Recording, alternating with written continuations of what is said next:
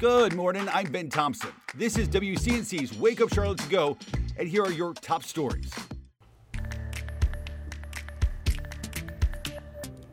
504 right now, turning to more today's top stories in your morning rush. In just a few hours, a man in Concord who was shot by police after allegedly pointing a gun at them is set to appear in court. Mark Smith now facing assault charges after police say he fired his gun inside an apartment on Tuesday.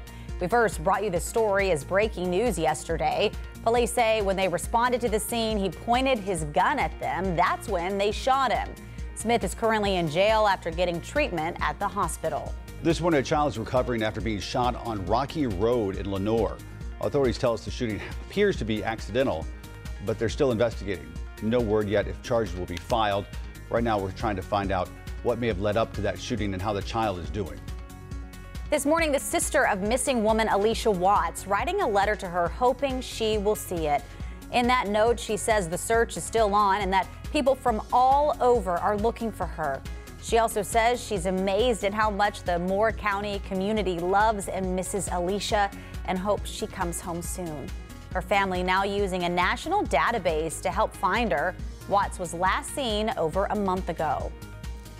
I'm Chris Pollone in Washington. Hundreds of federal and state officials are descending on Hawaii trying to help after the wildfires there. Those fires have now killed more than 100 people and destroyed thousands of buildings. An ATF team has arrived on Maui overnight. They will try to determine the fire's cause. Some believe it's from power lines that were blown down during high winds. The president and first lady will be there Monday. Thanks for listening. You can find all these stories and more right now on WCNC.com. Join the Wake Up Charlotte team weekday mornings on WCNC Charlotte from 4:30 to 7 a.m. Like and subscribe to our podcast and tell a friend.